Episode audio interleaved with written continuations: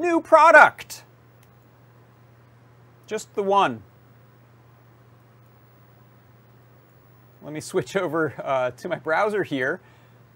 And if I'm not mistaken, we had, if we click on View All New Products, one new product in the store this week, and that is this, the Adafruit Feather RP2040, which you may be asking yourself, hey, wait a second, that's not that new, right? Uh, and in fact, you can see one clue here. The product ID is in the 4000s, and we're currently up in the, the higher 5000s. Uh, this is a board revision, actually, and it's got some cool updates. So, first of all, it is black again. I think we had been doing maybe pink or purple for the last, I think it was pink for the last rounds. This is, is back to black here.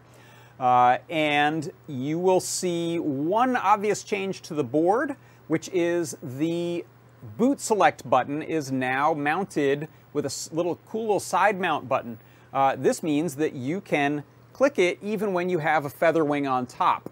So typically a feather wing will break out the reset button. So you'll see the, the reset button is still where it is uh, and it's top mounted.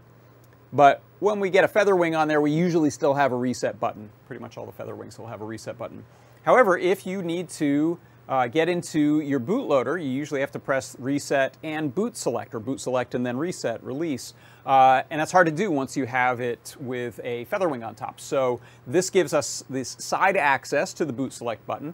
Uh, also, boot select has been uh, moved to, I think it's GPIO 4 uh, when your code is running, you'll be able to use it as a user button.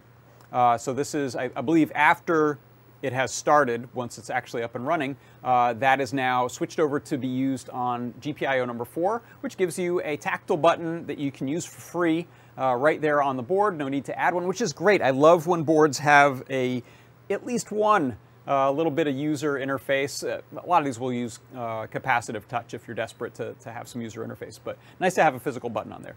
Uh, so those are, we had, uh, I think, just one batch of them made up. So we've got uh, 61 of them in stock right now. So if you, like me, if you love that Feather RP2040, it's a great board. Uh, it's got the USB-C on it, which I love. Of course, it has a LiPo charging circuit built onto it.